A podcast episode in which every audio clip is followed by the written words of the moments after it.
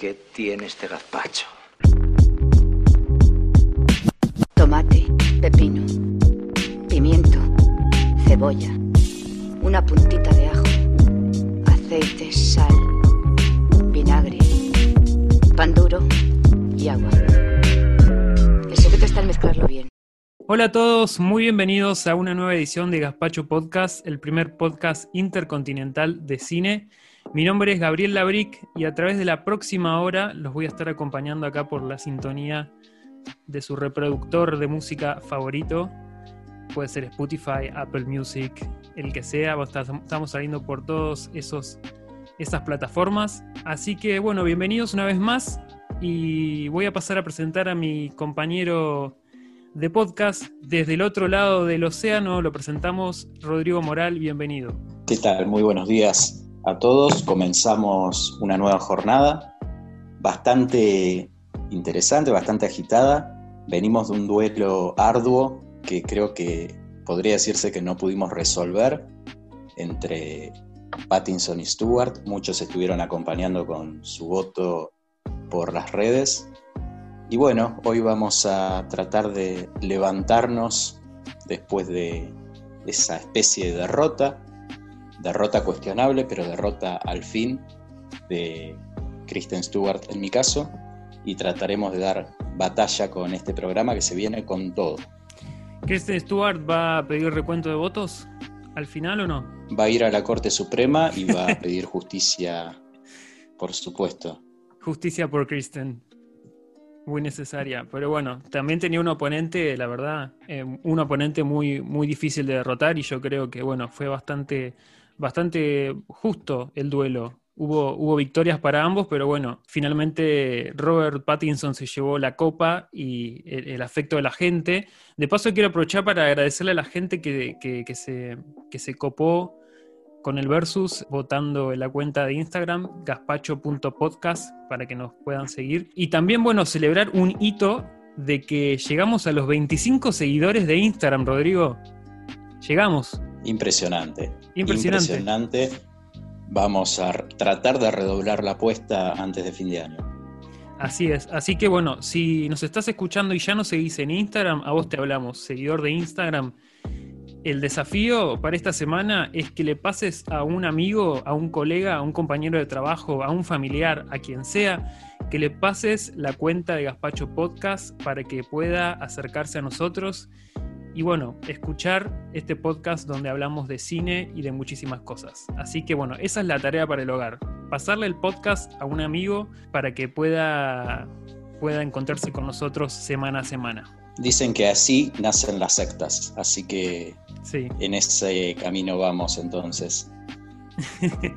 Esperemos que no, no, no tan letal como las sectas, como no sé, como Manson o como esas personalidades, pero bueno, por lo menos nosotros somos más inofensivos, me parece. Por lo menos a priori, después veremos qué pasa. Capaz que nos ponemos más picantes con, el fin de año. Pero bueno, para, para el programa de hoy tenemos muchísimas cosas. Vamos a estar hablando de la nueva película de Ron Howard y vamos a estar estrenando una nueva sección que ya en un ratito les vamos a estar contando de qué se trata. Pero como siempre, al iniciar un nuevo programa, vamos a estar hablando primero de lo que estuvimos viendo en la semana. Por eso, Rodrigo, va la pregunta animal. ¿Qué estuviste viendo esta semana? Bueno, esta semana fue bastante atípica. No estuve viendo mucho de lo que fue estrenando en distintas plataformas, pero sí se está desarrollando en Argentina el Festival Internacional de Cine de Mar del Plata, por primera vez de manera inédita de manera online, federal y gratuita. Y en ese sentido, bueno, he estado desde el sábado por la mañana tratando de recolectar toda la cantidad de películas que pueda y que mis ojos aguanten. Y bueno, estuve viendo bastante, luego les contaré también la semana que viene lo que haya terminado de ver en los últimos días del festival, que culmina el domingo 29 de noviembre. Pero para hacer un breve resumen, un breve repaso de tres títulos clave que me parece que, no sé si darán que hablar porque son tal vez poco populares, pero que deberían dar que hablar, son, en primer lugar, Al morir la matiné, una película uruguaya de Maximiliano Contenti, un tributo al slasher de los 90, ya que hablábamos la semana pasada de este género, tenemos acá un exponente más que interesante del slasher latinoamericano, si se puede decir así. Transcurre básicamente dentro de una sala de cine, en una función tras noche donde hay un asesino en serie suelto, y es un encanto de película. Es súper divertida para los fanáticos del cine, tiene elementos que son típicos del género, es una película que podría pecar de cierto convencionalismo, pero que al mismo tiempo resulta moderna en su planteo y en su lenguaje, así que esa sería mi primera recomendación. Mira, nunca pensé que ibas a arrancar con, un slasher uruguayo. La verdad que, que, es una sorpresa. Bueno, igualmente el género del terror en Latinoamérica hace un par de años como que viene viene intentando ¿no? dejar su huella. Mm, eh, incluso películas han salido de la ciudad de La Plata. No sé es verdad, es verdad. No sé si estás al tanto. Recuerdo que hubo una movida ahí. Sí, sí, sí, totalmente. Pero no sé cuántas lograron realmente ser buenas. Esta me parece buenísima. Me parece que en muchísimos sentidos es sumamente disfrutable.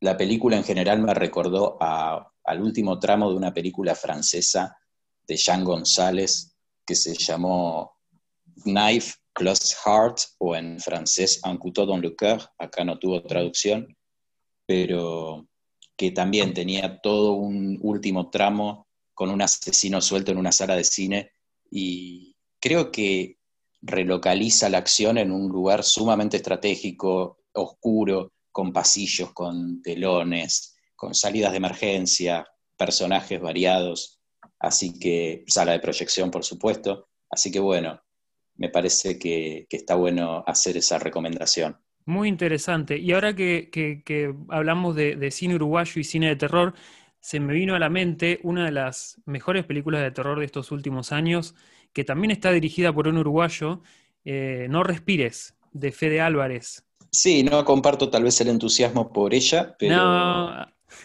es verdad que ha tenido cierta relevancia en el mundo cinéfilo, así que eso no lo voy a negar. Sí, sí, así que bueno, Uruguay no solo está hecho de Natalia Oreiro y, marihuana de libre venta, sino que también, bueno, está, está muy bien el cine de terror. Pero bueno, te dejo seguir con, la segunda recomendada del Festival de Mar del Plata. Bueno, la segunda recomendada del festival es Aterrabi et Mikelach de Eugene Green, una película curiosísima que retoma la mitología vasca con dos hermanos que son dejados por la diosa Mari en las manos del diablo, que tiene su tutela, y cuando estos dos hermanos crecen, son gemelos, pero con una diferencia de, de horario en el momento de nacer. Y en cierto momento, cuando ya son mayores, uno de ellos decide irse del lugar, irse del ala del diablo a hacer su vida de manera libre, mientras el otro se queda a trabajar para el, para el demonio. Y bueno, nace como una especie de guerra entre los dos hermanos, que se puede reducir a la famosa batalla entre el bien y el mal, pero bueno, retomando elementos de la mitología regional que me parecieron sumamente interesantes, Así que ya sea por la originalidad de su propuesta, por su sensibilidad o por su puesta en escena, Atarrabi et Mikelach creo que es otro de los platos fuertes de este festival. Muy bien. Eh, ¿De dónde me dijiste que era esta película?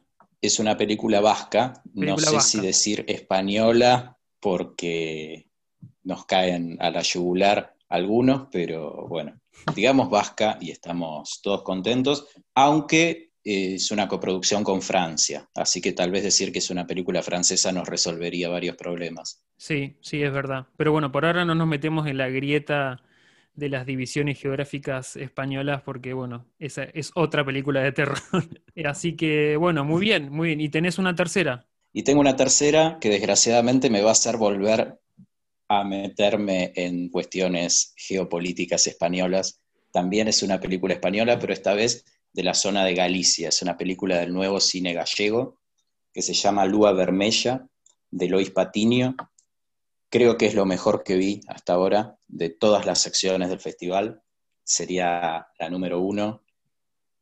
Una película gloriosa. Si a vos te gustó The Lighthouse, sí. creo que esta película te va a fascinar. También transcurre en la costa. No hay un faro, es lo, último que, lo único que le falta, pero hay una historia de un rescatista que desaparece y frente a esta desaparición hace que en el pueblo azote una especie de enfermedad que hace, enfermedad en un sentido figurado, que hace que la gente caiga en una gran depresión, como si fuera una epidemia de muerte casi comparable a la comala de Pedro Páramo, que no sé si lo habrás leído, pero el pueblo queda sumergido en un espíritu de muerte que solamente lo puede liberar la resurrección o la reaparición de este rescatista, que se va a dar mediante la intervención de tres mujeres que son brujas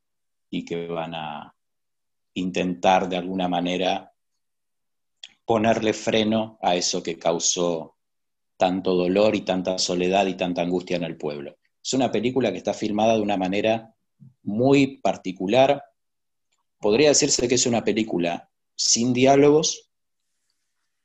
De hecho, los personajes en ningún momento mueven los labios para hablar, pero sí se los enfoca muchas veces en primer plano y se escucha la voz en off que viene a representar los pensamientos de los distintos personajes. Sumamente atípica, fotografía gloriosa, tiene una secuencia sobre el tramo final que conmueve por la capacidad de síntesis de la imagen, cómo sintetiza audio, imagen, contenido, ideas, conceptos, nada. No tengo mucho más para decir. La verdad, Luna Roja o Luna Vermella me encantó. Por ahora podemos decir tu favorita del festival hasta el momento. Sí, dudo que haya algo que la supere. Bien, bien. Yo como te quiero preguntar, siendo vos eh, un asiduo de los festivales de cine, ¿cómo ves que se está encarando esta forma atípica ¿no? de, asistir a los festivales eh, debido al contexto eh, mundial que se está viviendo con la pandemia del coronavirus? ¿Se pierde un poco la experiencia? ¿Se, extraña esa parte de de encontrarse con la gente entre pasillo y pasillo, de, ir a las corridas para llegar a la, función siguiente, porque ahora está, digamos, todo, por un lado es mucho más fácil el acceso, eh, siendo que es para todos y gratuito, si bien hay cupos, tengo entendido, pero eh, se pierde un poco esa, esa magia, ¿no? De, festivalera, ¿no? ¿Qué opinas?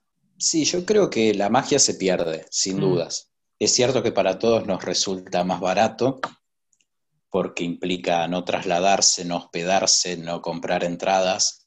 Es mucho más económico, pero al mismo tiempo hay algo que falta. Hay una experiencia física que no está, que tiene que ver con las conversaciones de pasillos, con las típicas agarradas con la gente, con los organizadores o con la gente que trabaja en los cines que suelen tener que tolerar la impaciencia y la insistencia de los espectadores, las demoras en las funciones, las medias lunas del auditorium, mm. en fin, las conferencias de prensa, todo eso, la verdad, se pierde muchísimo. Ahora, me parece que dado el marco de emergencia sanitaria, creo que fue la mejor decisión que pudieron haber tomado. Fue una exploración interesante, creo que fue todo un desafío para ellos lograr crear una plataforma en la que la reproducción de películas no tuviera ningún inconveniente. De hecho, hasta ahora, más allá de algún título que tardaron en cargar, no hubo grandes problemas. Y creo que es una forma también de democratizar el festival, de llevarlo a todos los puntos del país y por lo menos ofrecer mayores oportunidades. En mi caso, pude ver todo a lo que aspiré. Yo tenía una lista previa al festival de películas que quería ver y hasta ahora pude verlas todas, ninguna se quedó sin entradas, sin tickets virtuales, por decirlo de una manera.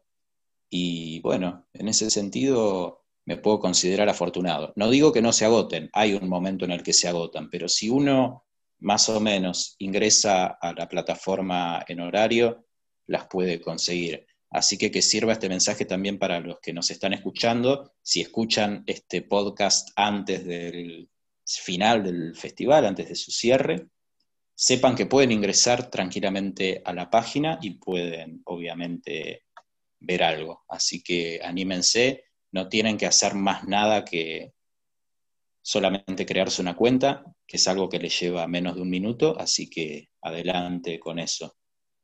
Bien, y le vamos a pedir a nuestros oyentes que además de recomendar el podcast a sus amigos, le manden a Rodrigo bueno, un par de ojos nuevos, porque la verdad que se los está gastando con este Festival de Cine de Mar del Plata, viendo entre 4, 5, 6 películas por día.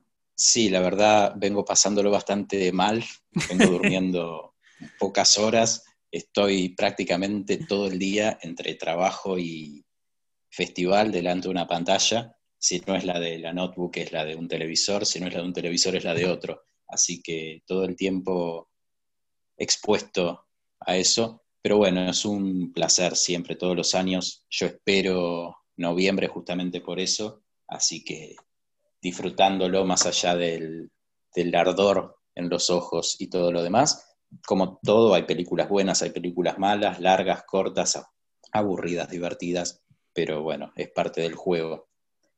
¿Vos qué estuviste viendo en estos días? Yo eh, eh, avancé un poco respecto a la semana pasada en la que no había llegado a ver nada, porque bueno, habíamos estado preparando el primer versus del podcast y fue todo, digamos, revisitar viejas películas. Pero esta semana tengo dos opciones para ofrecerte. Tengo una película y tengo una experiencia de vida. ¿Cuál quieres escuchar primero? La película. La película. Bueno, estuve viendo un thriller titulado Run, que sería en español Corre, del director indio-americano Anesh Shaganti. Eh, es una película protagonizada por Sarah Paulson. Sarah Paulson es la actriz emblemática de American Horror Story y que recientemente estuvo trabajando en Ratchet, la nueva serie producida por Ryan Murphy para Netflix, en donde encarna a esa enfermera malvada de Atrapado sin salida, la, película de Jack Nicholson.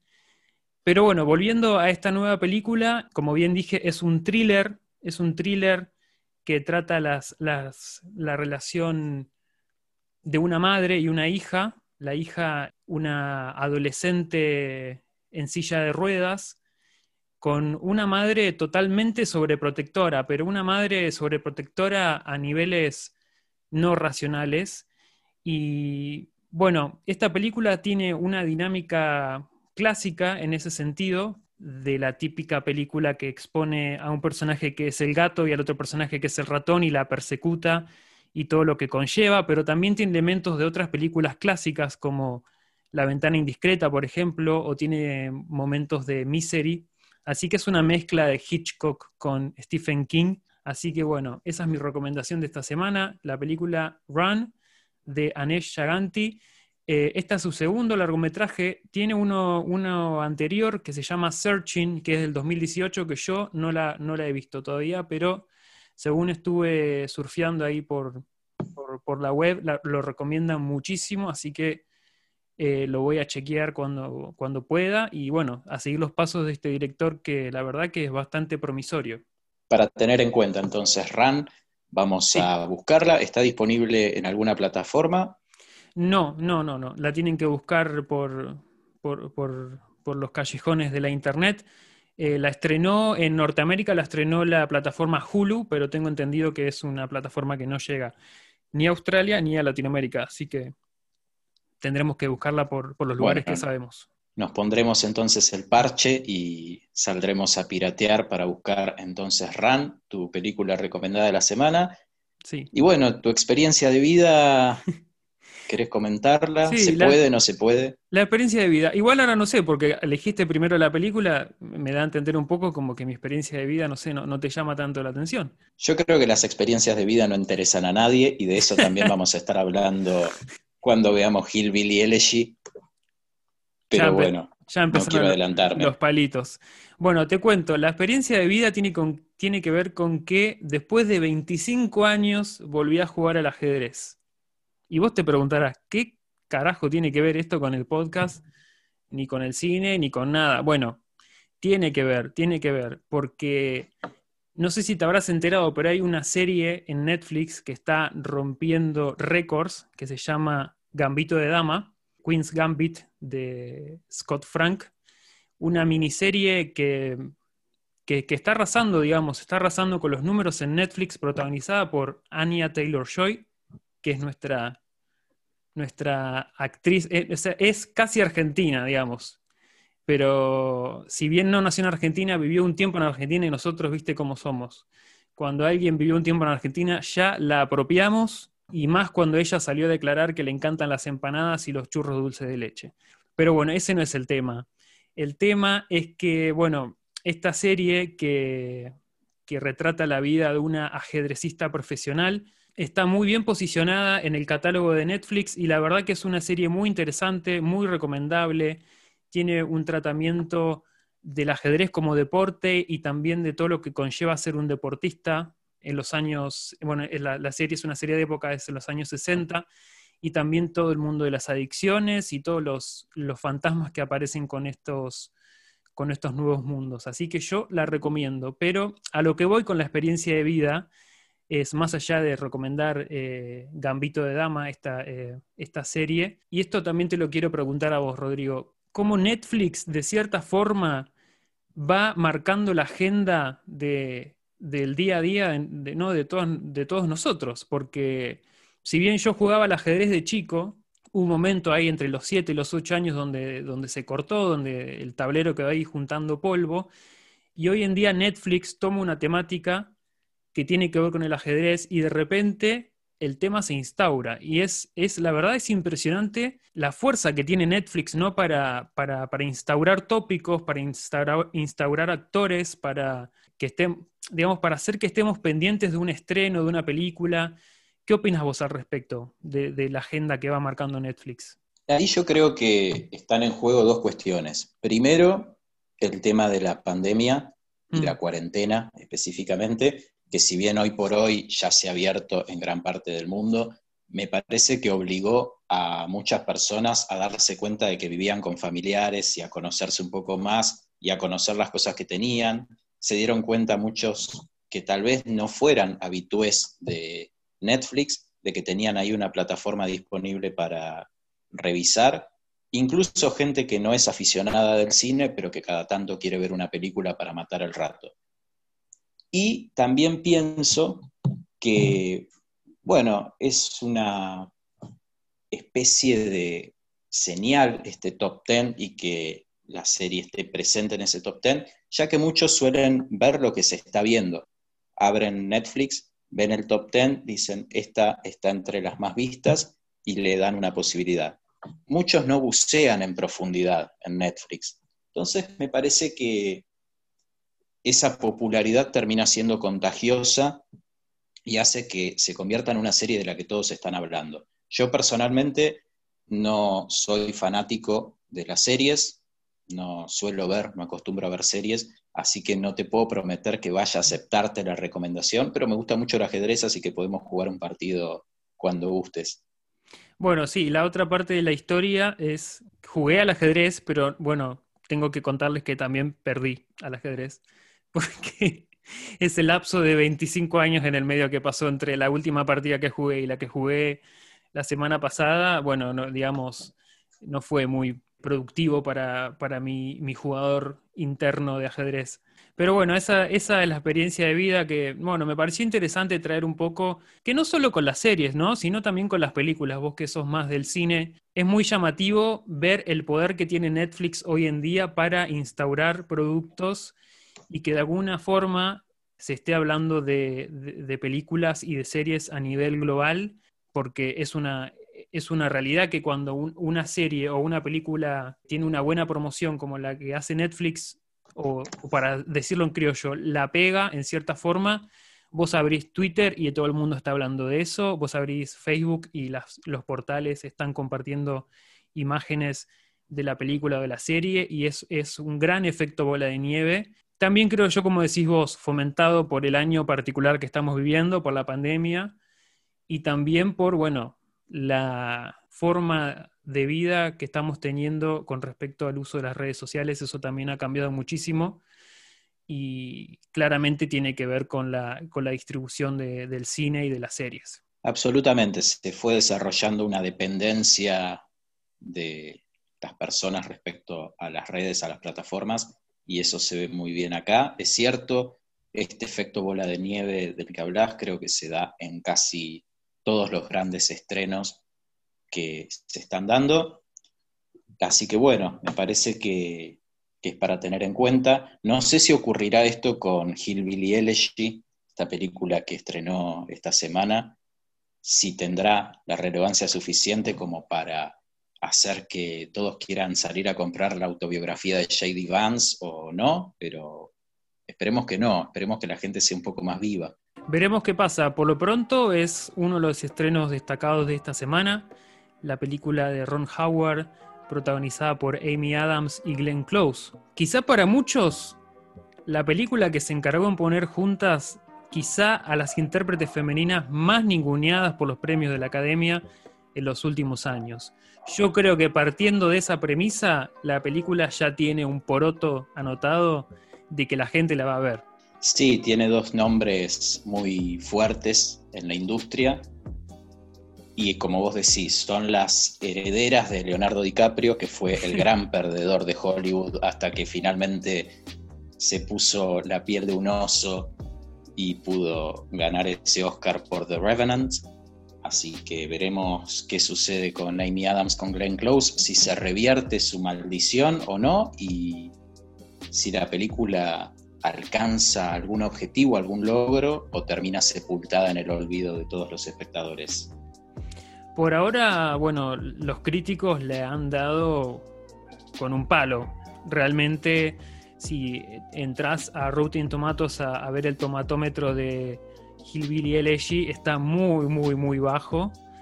Lo cual a mí me parece un poco, no te diría injusto, porque no es una película brillante, pero me parece que tiene, tiene algunas cosas a destacar y no me parece tampoco un absoluto desastre.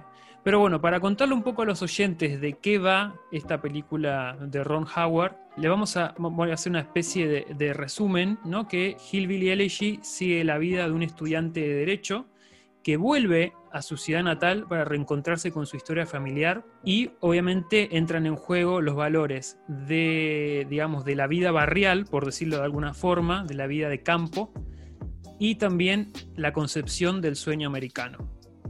Entonces, Hillbilly Elegy es una película sobre los lazos familiares en la Norteamérica profunda, pero esta vez, digamos, lejos de las grandes ciudades y más cerca de las urbes rurales.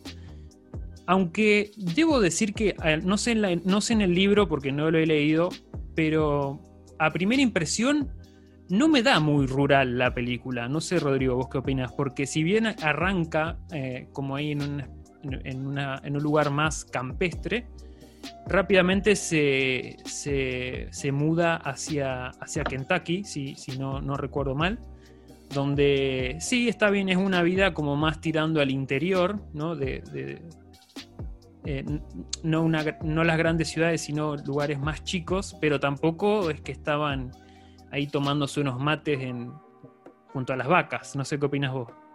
Es verdad, es verdad lo que decís, y además, al tener una narración en dos tiempos, y al ser esta segunda narración, o al estar esta segunda narración más alojada en ciudades, eh, codeándose el personaje principal con la alta sociedad y demás, también rompe ese efecto de atmósfera rural. Me parece que uno en ningún momento la siente una película campestre como lo pensaría con otro tipo de películas. Así es.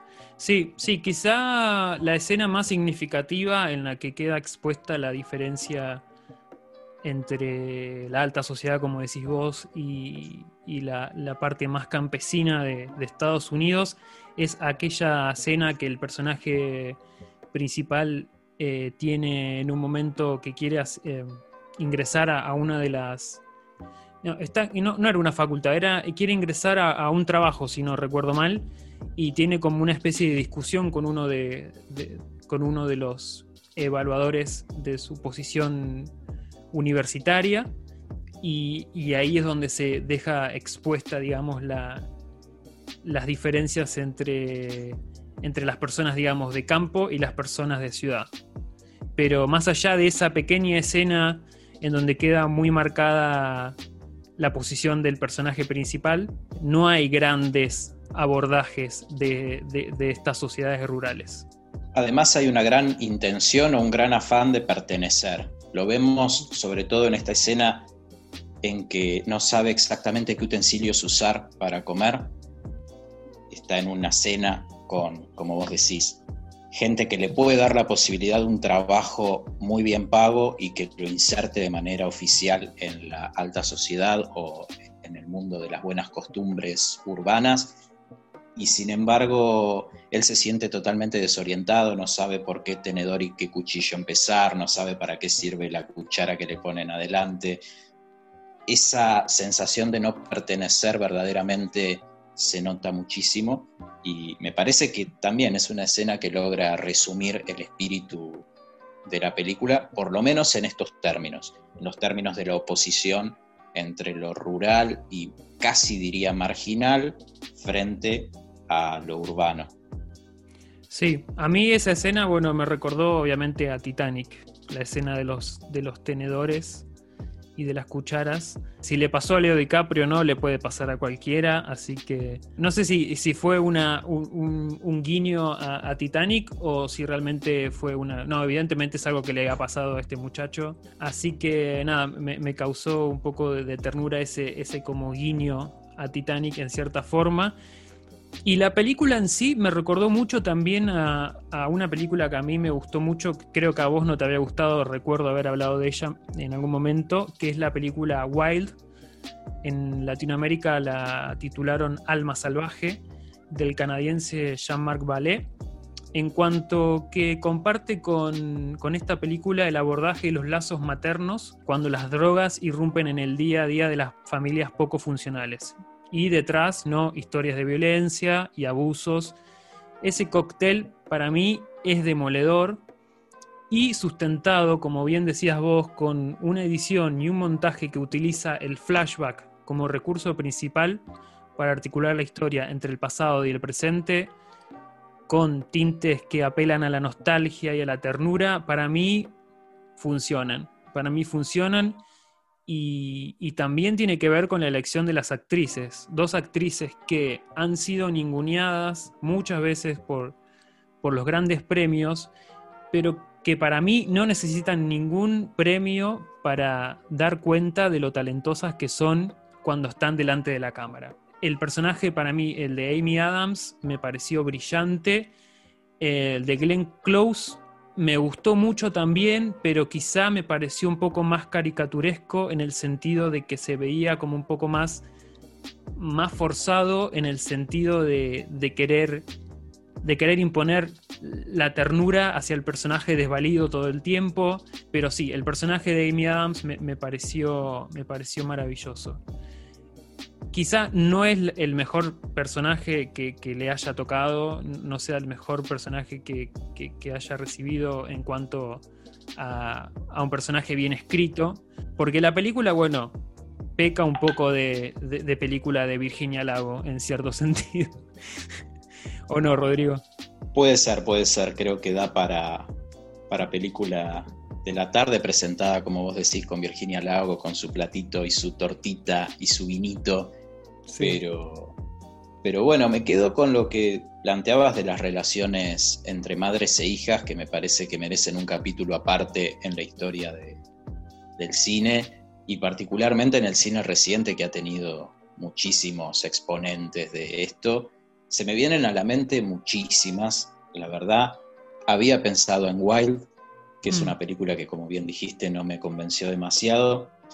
Pensaba yéndome un poco más atrás y llevándolo al extremo del abuso en Precious, la película protagonizada por Monique y Gabri Sidibe, que también muestra un vínculo conflictivo entre madre e hija, tal vez llevado mucho más a la violencia física en algún aspecto, que acá no lo vemos entre madre e hija, sino entre hija y nieto, por ponerlo de alguna manera, en una escena bastante cruda que tiene lugar en un coche.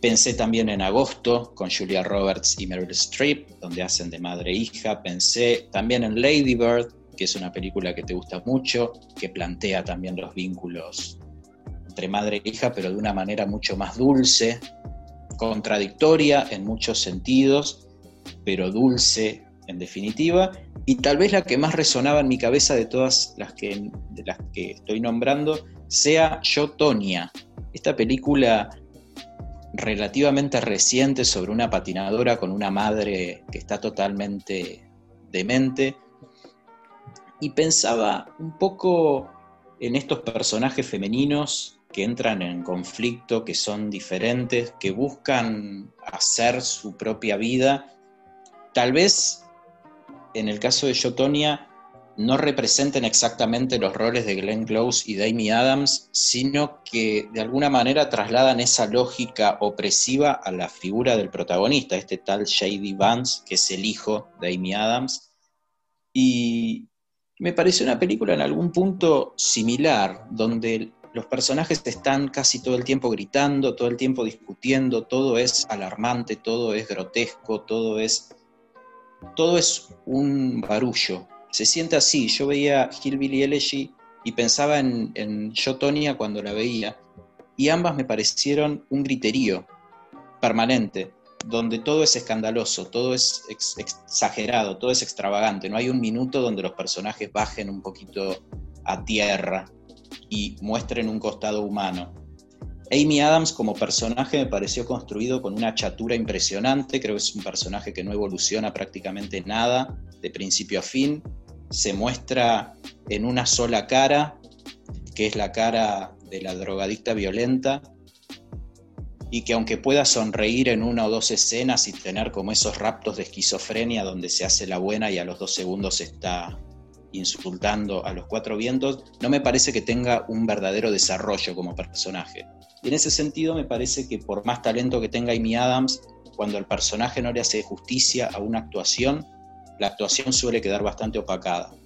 No me pasa con Glenn Close, que si bien es cierto lo que decís, tal vez el maquillaje, esa obsesión a la hora de querer hacerla casi idéntica a la verdadera, luego de la película podemos ver las imágenes de los personajes en la vida real y notamos una gran similitud en la ropa que usan, la forma de moverse, en la cara. Es cierto que puede llegar a sonar caricaturesco, pero es un personaje mejor construido desde la ambigüedad, desde esta severidad y este rigor que está tenido de momentos de humanidad que resultan por momentos bastante emotivos.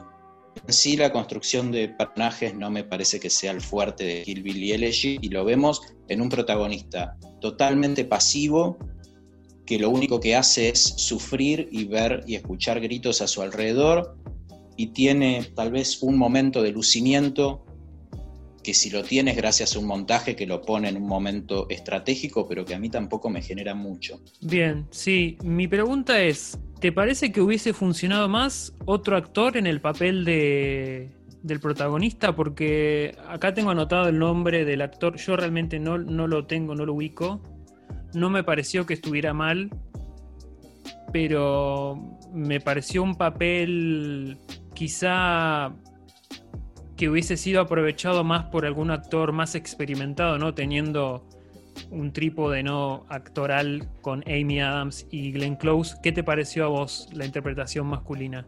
Ya te digo, me parece que en gran parte está obturada por el personaje, por el mal personaje o por la mala construcción del personaje. Creo que aunque hubieran puesto al mismísimo Leonardo DiCaprio, no nos dan las épocas igual, no puede ser hijo de mi Adams, pero bueno, uno más chico, no sé, a vos, a vos que te gusta, un Timothée Chalamet. Aunque hubiéramos puesto un Timothée Chalamet, yo no sé si hubiera funcionado, porque el personaje ya está condenado a, a su inexpresividad y me parece que al no ser un, un individuo que evolucione demasiado y que muestre demasiado, es difícil lucirse con eso. Pero bueno, tal vez podría haberlo hecho otro actor, o podrían haber ido por la contraria y en vez de poner a dos titanes de la actuación como Glenn Close y Amy Adams, haber apostado a un cast más invisibilizado que tal vez hubiera distraído menos la atención. Creo que todos los espectadores, sobre todo los más cinéfilos, estamos permanentemente con los ojos puestos en las actrices y ni siquiera son protagonistas. Es verdad, es verdad, están de, No sé cómo se resolverá eso en los premios. Eh, bueno, obviamente Glenn Close me parece más de reparto, pero tampoco me parece que Amy Adams sea protagonista. Sí, yo creo que si la envían a Amy Adams como protagonista, será como una manera de resolver el famoso la famosa controversia de la división de votos que suele jugar en contra mm. a las películas. Aunque a veces cuando hay un personaje que está claramente marcado como ganador desde el inicio de la temporada de premios, no suele darse. Pero que una película tenga dos intérpretes en una misma categoría suele jugarles bastante en contra, porque suele generar una división ahí. Creo que van a mandar a Amy Adams como protagonista, a pesar de todo. Va a ser una movida estratégica. Ahora, con la competencia que resuena, yo no sé ni siquiera si tenga chances de quedar nominada. Glenn Close creo que sin dudas va, a estar en la alfombra roja en abril, si no me equivoco lo van a hacer en abril este año que viene, así que la veremos a Glenn Close nuevamente perder el premio frente a una recién llegada que a lo Marcia Gay Harden o bueno, como sucedió con Olivia Colman, que son estas actrices que dieron el batacazo en el día del Oscar, pero que ni ellas hubieran creído jamás que ganaban. Así que no sabemos si pasará lo mismo, tendremos que esperar unos meses para enterarnos. Sí, realmente la cara de Glenn Close cuando perdió contra Olivia Colman me parece más demoledora que cualquiera de las escenas que tiene acá en la película en cuanto a la tristeza, ¿no? Porque la verdad que a mí me partió el corazón. Es como, es una, actriz, eh, como, dije bien al principio, ninguna de las dos necesita el premio, pero está bueno el reconocimiento también en cierto punto y ella había hecho una, una muy buena carrera con la película con The Wife, la película del 2017 y ya estaba ahí, ya lo tenía en sus manos y, se lo arrebataron y nada, fue muy triste la escena. Para mí, a mí me resultó muy triste, no sé a vos. No, a mí no me resultó triste para nada, pero tal vez sea porque secretamente quería que ganara Olivia Colman. Sí me resultó llamativo porque uno pensaba que si Glenn Close perdía ese premio iba a ser con Lady Gaga, que ya venía de haber ganado algunos premios de la antesala del Oscar y venía tal vez mejor encaminada y con una película un poco más del gusto de la academia. Sabemos que The Favorite, la película de, de Yorgos Lantimos, es muy anti-Oscars en todo sentido y ya venía perdiendo todo, así que tampoco nos hubiera sorprendido demasiado que se fuera sin llevarse ningún premio.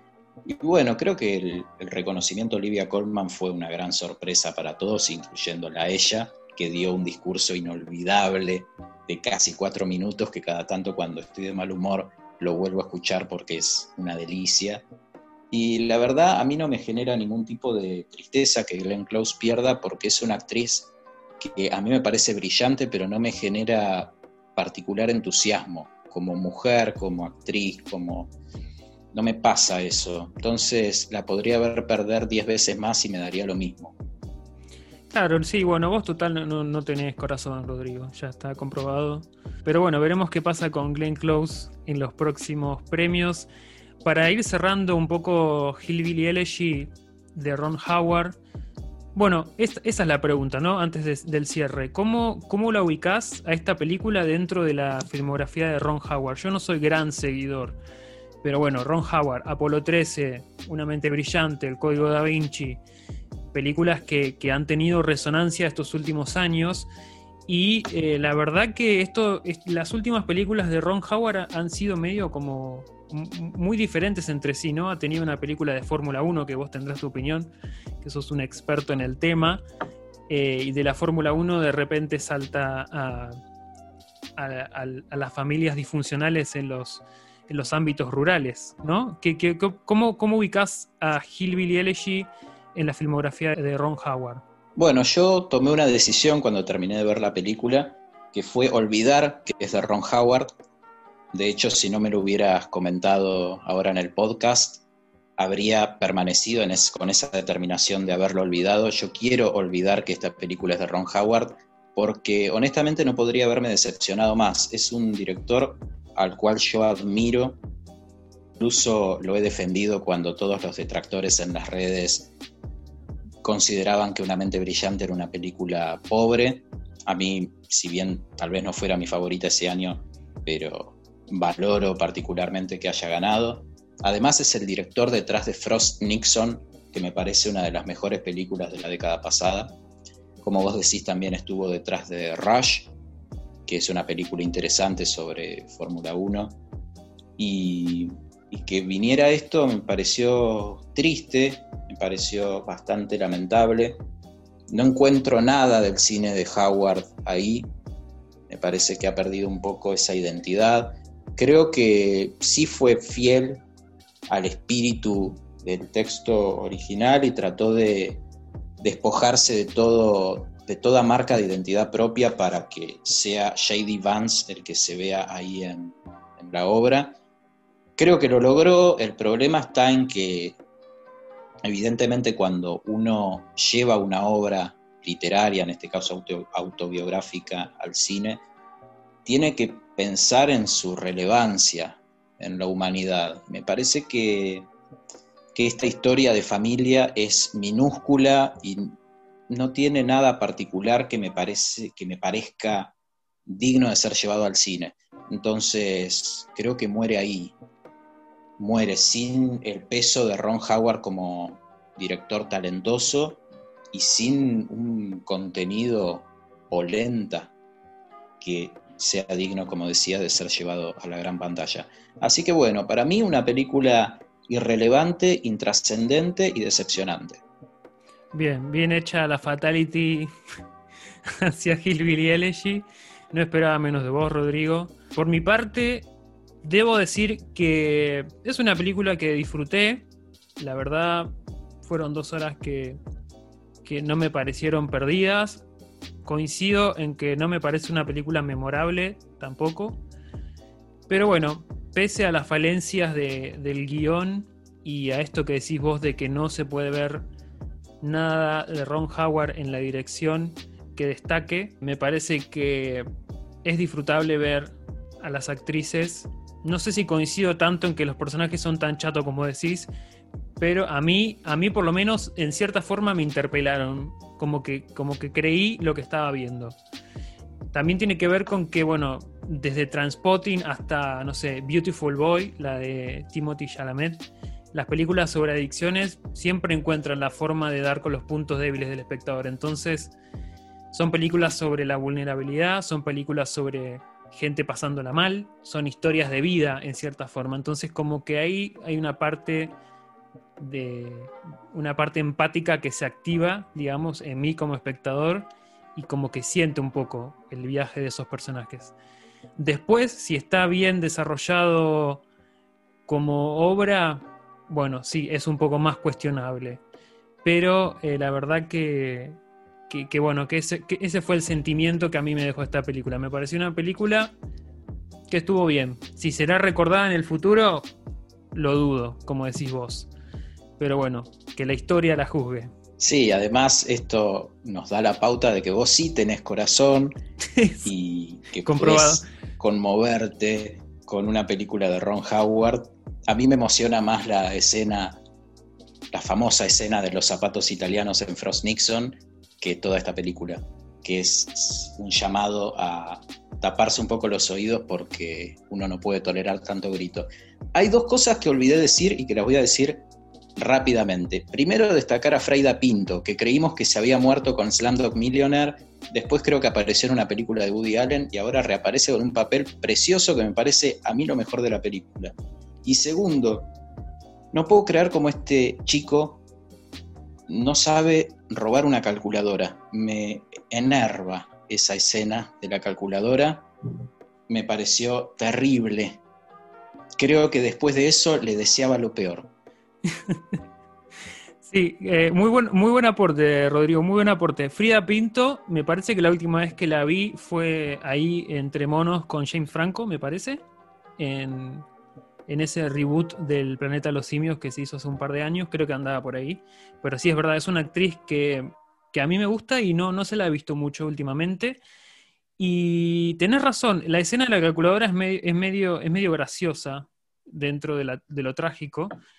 Pero vos sabés que a mí me gustó cómo está el pibe en la película, me, gustó, no sé, me pareció junto a junto al chico de Honey Boy, ¿viste la película de Alma Harel de, que está escrita por Shia LeBoff, nuestro amigo Shia LeBoff? Me pareció, estas dos interpretaciones me parecieron muy parecidas en cierta forma y, y así como, nada, como revelación infantil adolescente me pareció como que, nada, estuvo bien. Sí, sí, coincido ahí, sí. Así que bueno, nuestros queridos oyentes pueden ver Hillbilly Elegy en Netflix. La película se estrenó el martes pasado, sea cuando estés escuchando esto, no sé qué día será, pero bueno, un martes se estrenó. Y veremos qué pasa de cara a la temporada de premios. Por lo pronto se llevan, nuestros oyentes se llevan como una crítica demoledora por parte de Rodrigo y una crítica un poco más, un poco más cariñosa, un poco más contemplativa en cierta forma, no sé, no sé cómo decirlo, pero bueno, eso fue Hillbilly Elegy, la última película de Ron Howard. Y de Ron Howard pasamos a una nueva sección, Rodrigo. Qué bueno, teníamos que renovar un poco la estantería, así que venimos con una nueva sección que pretende sacarles el polvo a esos personajes que quedaron olvidados de películas que en este caso, bueno, tienen sus años ya, y si bien las películas se podrían considerar, son muy distintas entre sí, pero se pueden considerar clásicos instantáneos, como se las llama a estas películas que uno cuando las ve siente que van a dejar huella. En ambos casos la han dejado, tal vez una más para el mundo de lo popular y la otra para el mundo exclusivamente cinéfilo, pero sin duda son dos obras que han, que han dejado su marca. Y sin embargo, y pese a los alcances de las dos obras, estos dos personajes que venimos a traer a la escena han juntado polvo, no han sido reconocidos, no sé si habrán sido bien pagos, esperemos que sí, pero por lo menos pocas estatuillas o nada de estatuillas. Y, y bueno, no sé, ¿querés contarnos un poco qué estuviste pensando? Sí, como, como bien contás, Rodrigo, eh, lo que viene a hacer esta sección es tirar una luz de redención hacia algunos personajes que nosotros creemos que son fantásticos y que con el paso del tiempo no, han sido tan reconocidos o han sido opacados por otros y entonces lo que va a hacer esta sección que hemos titulado en defensa propia, porque cada uno va a defender a capa y espada a un personaje querido por cada uno de nosotros, lo vamos a traer, vamos a traer esos personajes del olvido y vamos a reivindicarlos. Entonces, Rodrigo va a proponer su personaje, yo voy a proponer el mío. Si bien van a ser mundos totalmente opuestos, quizá eh, no tengan nada que ver uno con el otro, quizá no, seguramente, está asegurado que no tiene nada que ver uno con el otro, está bueno como sacarle el polvo a esos grandes personajes que nos han hecho sentir cosas, ¿no? que nos, nos han hecho reír, nos han hecho sufrir. Entonces es un poco el sentido de esta sección, de traer del pasado a, a un personaje que merece ser reconocido. Entonces, hemos, hemos preparado dos personajes para este primer en defensa propia de Gaspacho Podcast. Y bueno, ¿querés contarnos, Rodrigo, cuál es el tuyo? Dale, me pareció difícil la elección. Pensaba en un montón de nombres que pudieron haber quedado olvidados. Y yo digo, es la primera vez que hacemos esta sección y el nombre tiene que ser un verdadero reivindicado, tiene que merecerlo realmente. Y luego de, de definirlo durante algunos días, se me ocurrió traer aquí a la escena al gran, en mi opinión, gran Channing Tatum con su interpretación de Mark Schultz en Foxcatcher, esta película del 2014 dirigida por otro grande como Bennett Miller, a quien muchos conocerán por su capote y por Moneyball. Foxcatcher es su tercera película, le dio a Bennett Miller el premio al mejor director en el Festival de Cannes, una película que cosechó grandes elogios, que cuando llegó a la temporada de premios americana tuvo menciones previas al Oscar y finalmente cosechó cinco nominaciones al Oscar, incluyendo a la de mejor director. Respecto a su cast, son tres los grandes protagonistas, por así decirlo, de esta obra. Tenemos una cuarta que es Vanessa Redgrave, que la vamos a dejar momentáneamente a un lado. Steve Carell, a quien todos adoramos. Mark Ruffalo y Channing Tatum. Los dos primeros fueron nominados al Oscar y de hecho fueron nominados en repetidas ocasiones a distintos premios. Channing Tatum fue el gran olvidado. Y es un olvido que a mí me parece injustificable.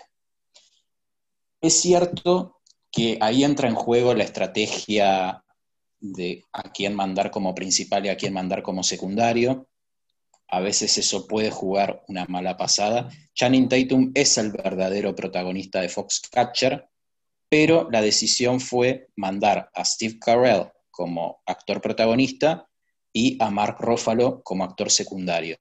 Y Channing Tatum debía competir directamente con Steve Carell, que tiene una interpretación gloriosa, que si bien está ayudada por un make-up detrás, logra algo tenebroso. Creo que es uno de los personajes más tenebrosos que ha hecho, seguro, pero que han hecho en estos últimos años en el cine americano. ¿Cómo, Gabriel? El efecto Franchella, te iba a decir.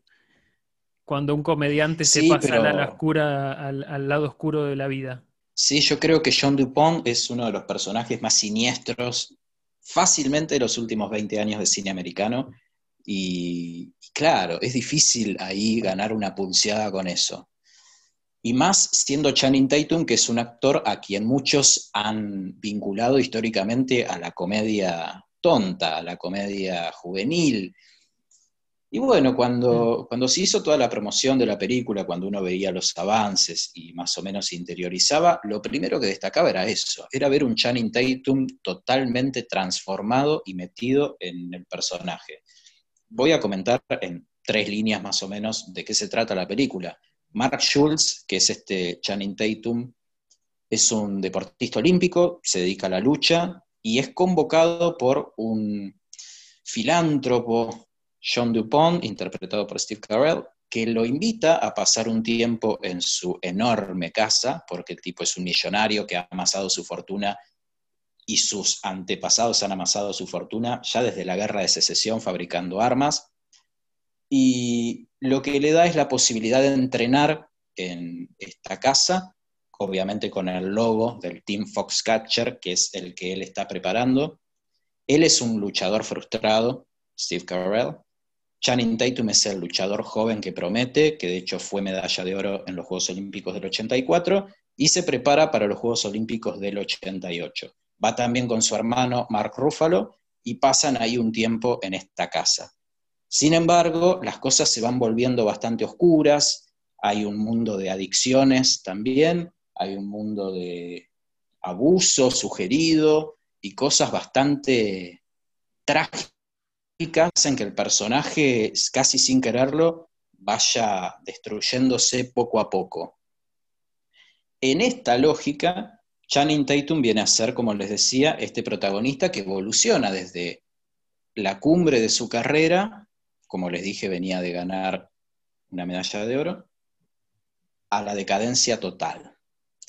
Y es un personaje que involuciona de una manera tremenda. Es muy talentoso Channing Tatum, tiene una escena donde rompe un espejo a cabezazos, tiene una escena donde le agarra un rayo y empieza a comer y a comer y a comer para engordar. Tiene esos detalles que son monstruosos. Creo que es una gran transformación física, pero también una gran transformación mental. El tipo no esboza una sonrisa en toda la película, es cara de piedra, pero transmite muchísimo desde la corporalidad, desde la postura, desde la voz. Y bueno, creo que como decía hoy con Hillbilly Elegy, es de esos personajes que en vez de estar opacados por la mala construcción del personaje, también están iluminados en este caso. Y creo que es lo que sucede. Bennett Miller es tan buen director de actores y la película tiene tanto potencial que hace que hasta un tipo como Channing Tatum, que muchos suelen olvidar un poco o, como decía, vincular a cierto género menor dentro del cine, acá explote con, creo yo, la mejor de sus actuaciones. Y además le dio pie para meterse a trabajar para grandes directores. Se me viene a la mente Ave César con los hermanos Cohen y Los ocho más odiados de Quentin Tarantino. Así que fue una época buena para Channing Tatum y fue un personaje, a mi juicio, glorioso. Si no vieron Foxcatcher, véanla, me cuentan qué opinan y sin dudas para mí el personaje a reivindicar. Así que más que recomendada esta película de Bennett Miller. ¿De qué año me dijiste que era? 2014. 2014, sí, tenés razón. Se me venía a la mente la participación de, de Channing Tatum en The Hateful Eight y tenés razón, fue un poco después de, de esta película donde, bueno, quizá ese en cierta forma fue el reconocimiento no tanto de, la crítica y de la gente, pero sí de, la gente de la industria, ¿no? De, de, decir, bueno, este pibe realmente puede puede meterse en otros matices, puede interpretar otros personajes.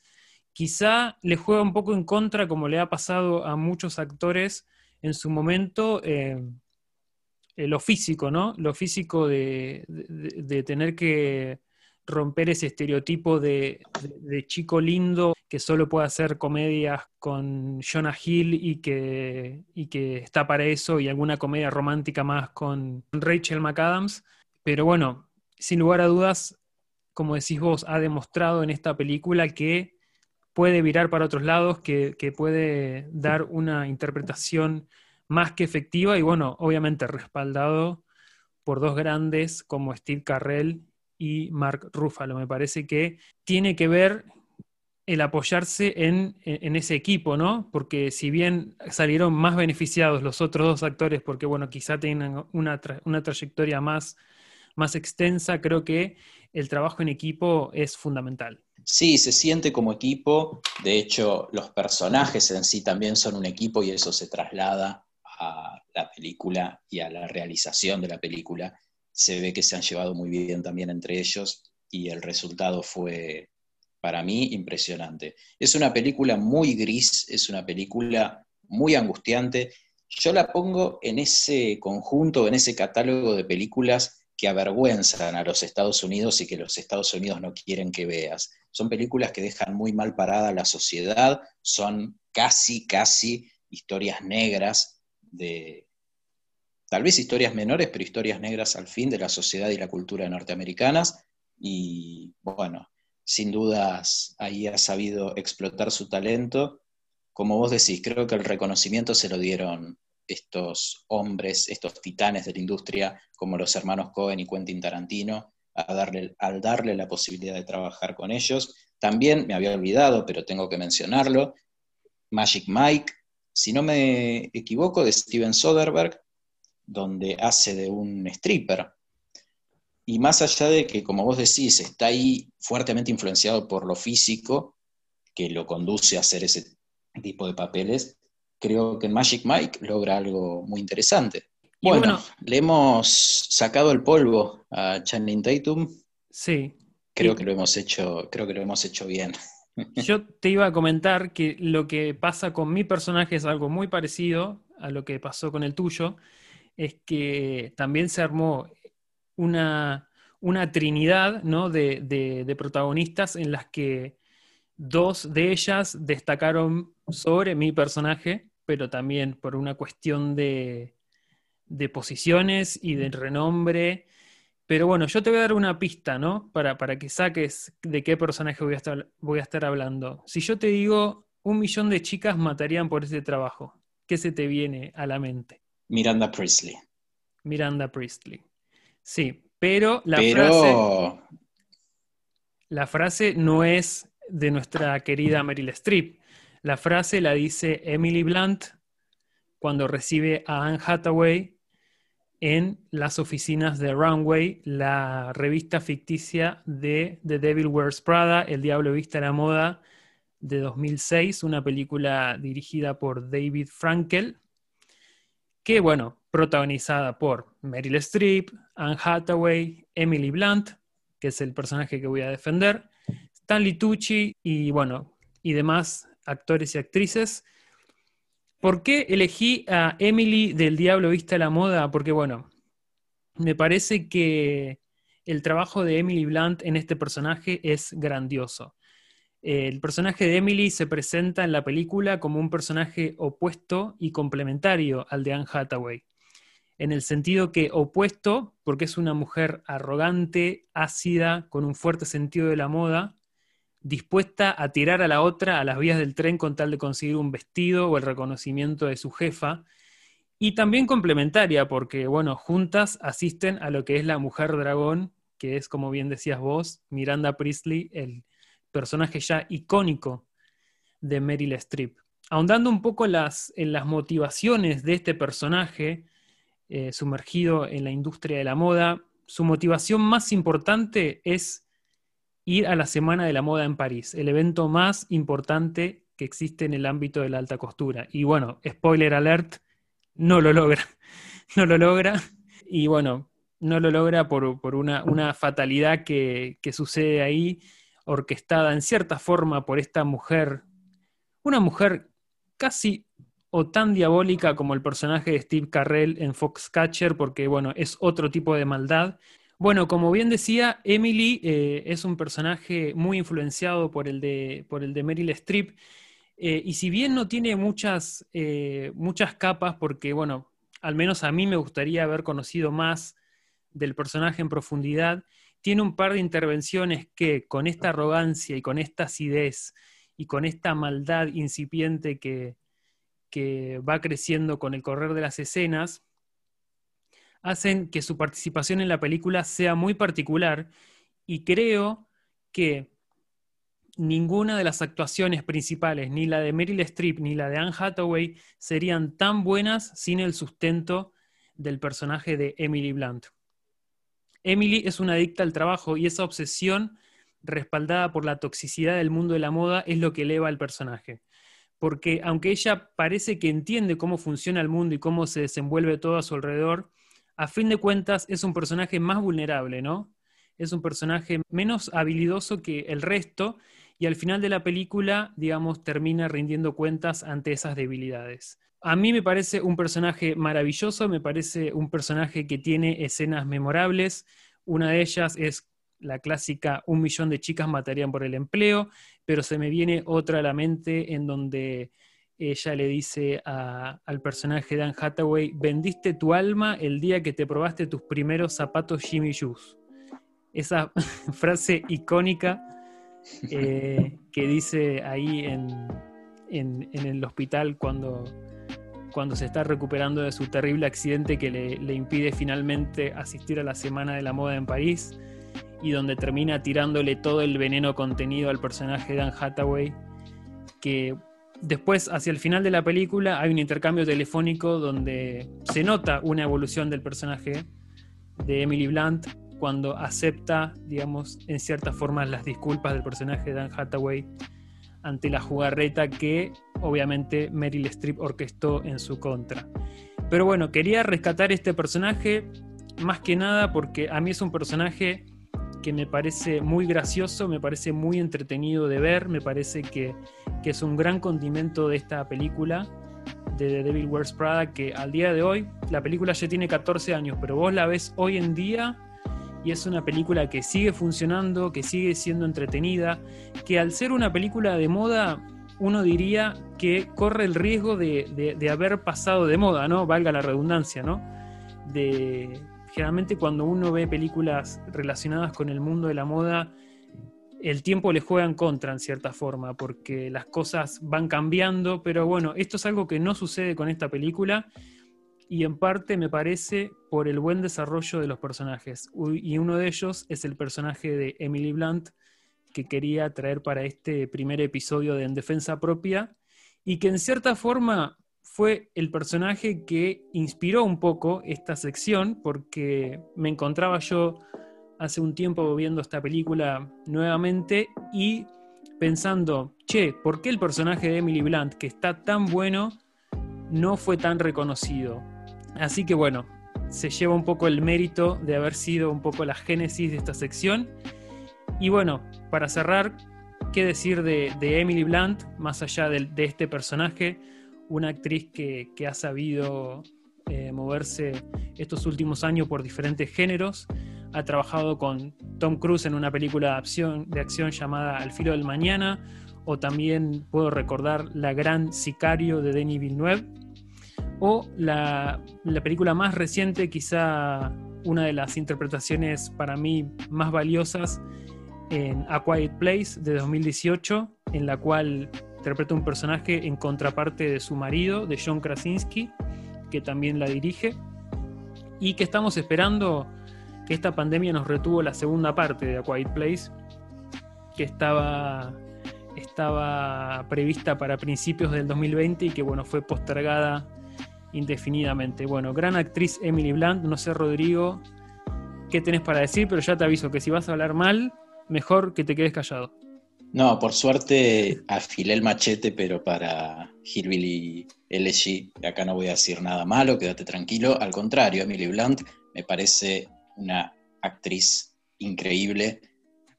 La he visto en esos años en una película que se llama, si no me equivoco, Un verano de amor, y si tampoco me equivoco, creo que la dirigía Pavel Pawlikowski, el director de Ida y Guerra Fría, el polaco, una película en la que interpreta a una lesbiana que lo hace glorioso. No sé si no la conocí por esa película puntualmente, porque creo recordar que fue anterior al Diablo Vista a la Moda. Y después también en La Reina Victoria, donde hizo una actuación estelar. Así que como actriz no tengo nada que reprochar, pero sí me parece que es hora de que empiecen a nombrarla un poco en la temporada de premios porque siempre ha quedado a un lado y es una pena porque es una actriz con un potencial increíble. Respecto al Diablo Viste a la Moda, estoy de acuerdo en que es un personaje clave para el desarrollo de la película y también creo que Meryl Streep y Anne Hathaway se apoyan mucho en ella creo que viene a ser la contraparte femenina del personaje que hace Stanley Tucci, en el sentido en que son, de alguna manera, satélites de esta gran industria, pero en el fondo son los más vulnerables y los que en definitiva tienen una ingenuidad intrínseca que les impide darse cuenta de cómo funcionan los engranajes. Anne Hathaway es mucho más despierta en ese sentido y es lo que le hace finalmente decidir lo que decide pero tanto Stanley Tucci como, en este caso, Emily Blunt, son los personajes ingenuos, que parecen seguros, que parecen firmes, tienen convicciones claras, saben de moda, entienden todo supuestamente, pero en el fondo no entienden nada. Y son, como vos decís, los más vulnerables. Así que gran actuación de Emily Blunt en El Diablo Viste la Moda. Y bueno, ojalá el tiempo que viene, que es un tiempo de remakes, de secuelas y de spin-offs, nos dé un spin-off de Emily Blunt en El Diablo Viste la Moda. Lindo sería. Sería maravilloso. Yo te digo que, estaría pagando una entrada por ver más sobre ese personaje. Así que. Y yo también, seríamos dos, así que. Tiramos la idea para algún productor que nos esté escuchando. Contraten a Emily Blunt para un spin-off que de hecho, mira, eh, me, enojé mucho con la gente, con mis seguidores de, mis redes sociales, porque no sé si estás al tanto, pero Netflix lanzó hace un mes más o menos una serie titulada Emily en París. Y yo había hecho un gran chiste relacionado con el personaje de Emily Blunt en El Diablo Viste la Moda con esa serie diciendo, no, acá hay una sola Emily que quiere ir a París y es Emily Blunt en El Diablo Viste la Moda y nadie lo entendió, Rodrigo. ¿Vos podés creer? Es una vergüenza, falta de cultura cinematográfica y, de indumentaria. Así que. Pónganse a, rever las prioridades, gente. Así no va la cosa. Así no va. el Diablo Viste a la Moda es una de las películas que uno tiene que saber de memoria. Es como Chicas Pesadas. Pertenece a ese ejército de personajes y películas que uno tiene que aprender debería ser obligatorio en las escuelas poder reproducir frases de la película. Y de hecho, creo que se ha hecho viral un meme o un GIF, ahora no recuerdo exactamente qué, pero con Emily Blunt diciendo I love my job, I love my job, I love my job, que es la frase que dice cuando está detrás del escritorio un poco loca. Moribunda. Y, y creo que las redes también la han ayudado bastante. Creo que las redes han ayudado más a Emily Blunt que a Channing Tatum a por lo menos tener un poco más de presencia. Yo he visto imágenes de ella circulando con alguna frase o algún chiste. Así que creo que las redes pueden llegar a reivindicarla si nuestra reivindicación no es suficiente, que creo que nos hemos esforzado bastante. Sí, así que bueno, todos nuestros oyentes ya saben, si se están perdiendo estos personajes, vuelvan a estas películas, revisiten Foxcatcher de Bennett Miller y The Devil Wears Prada de David Frankel, dos películas que se destacan por sus grandes interpretaciones y por eso las queríamos traer a, esta primera emisión de En Defensa Propia, esta nueva sección que rescata a personajes olvidados y le da su momento de redención.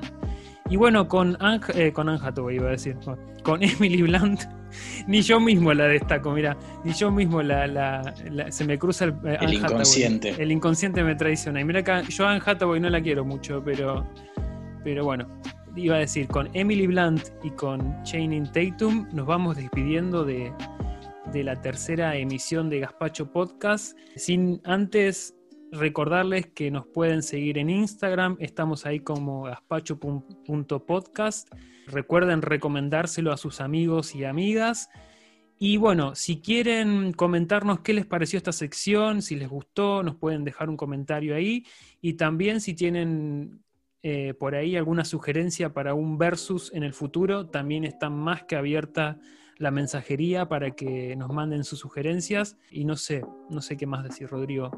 No, yo simplemente quería cerrar con un pequeño recuerdo de dos películas que creo que en estos días hay que verlas, que tienen que ver con la figura de Diego Armando Maradona, que bueno, recientemente nos ha dejado y que creo que más allá de los amores y los odios, no ha dejado indiferente a ningún argentino. Así que Maradona por Kusturica y Diego Maradona de Asif Kapadia son dos documentales maravillosos que nos permiten entender un poco más las contradicciones al interior de este enorme icono, no solo del fútbol, sino también de la cultura y la sociedad argentina, que ha tenido relevancia y trascendencia universal, así que bueno, quería dedicar estos últimos minutos a, hacer una mención a esto. Y bueno, te dejo el cierre, Gabriel.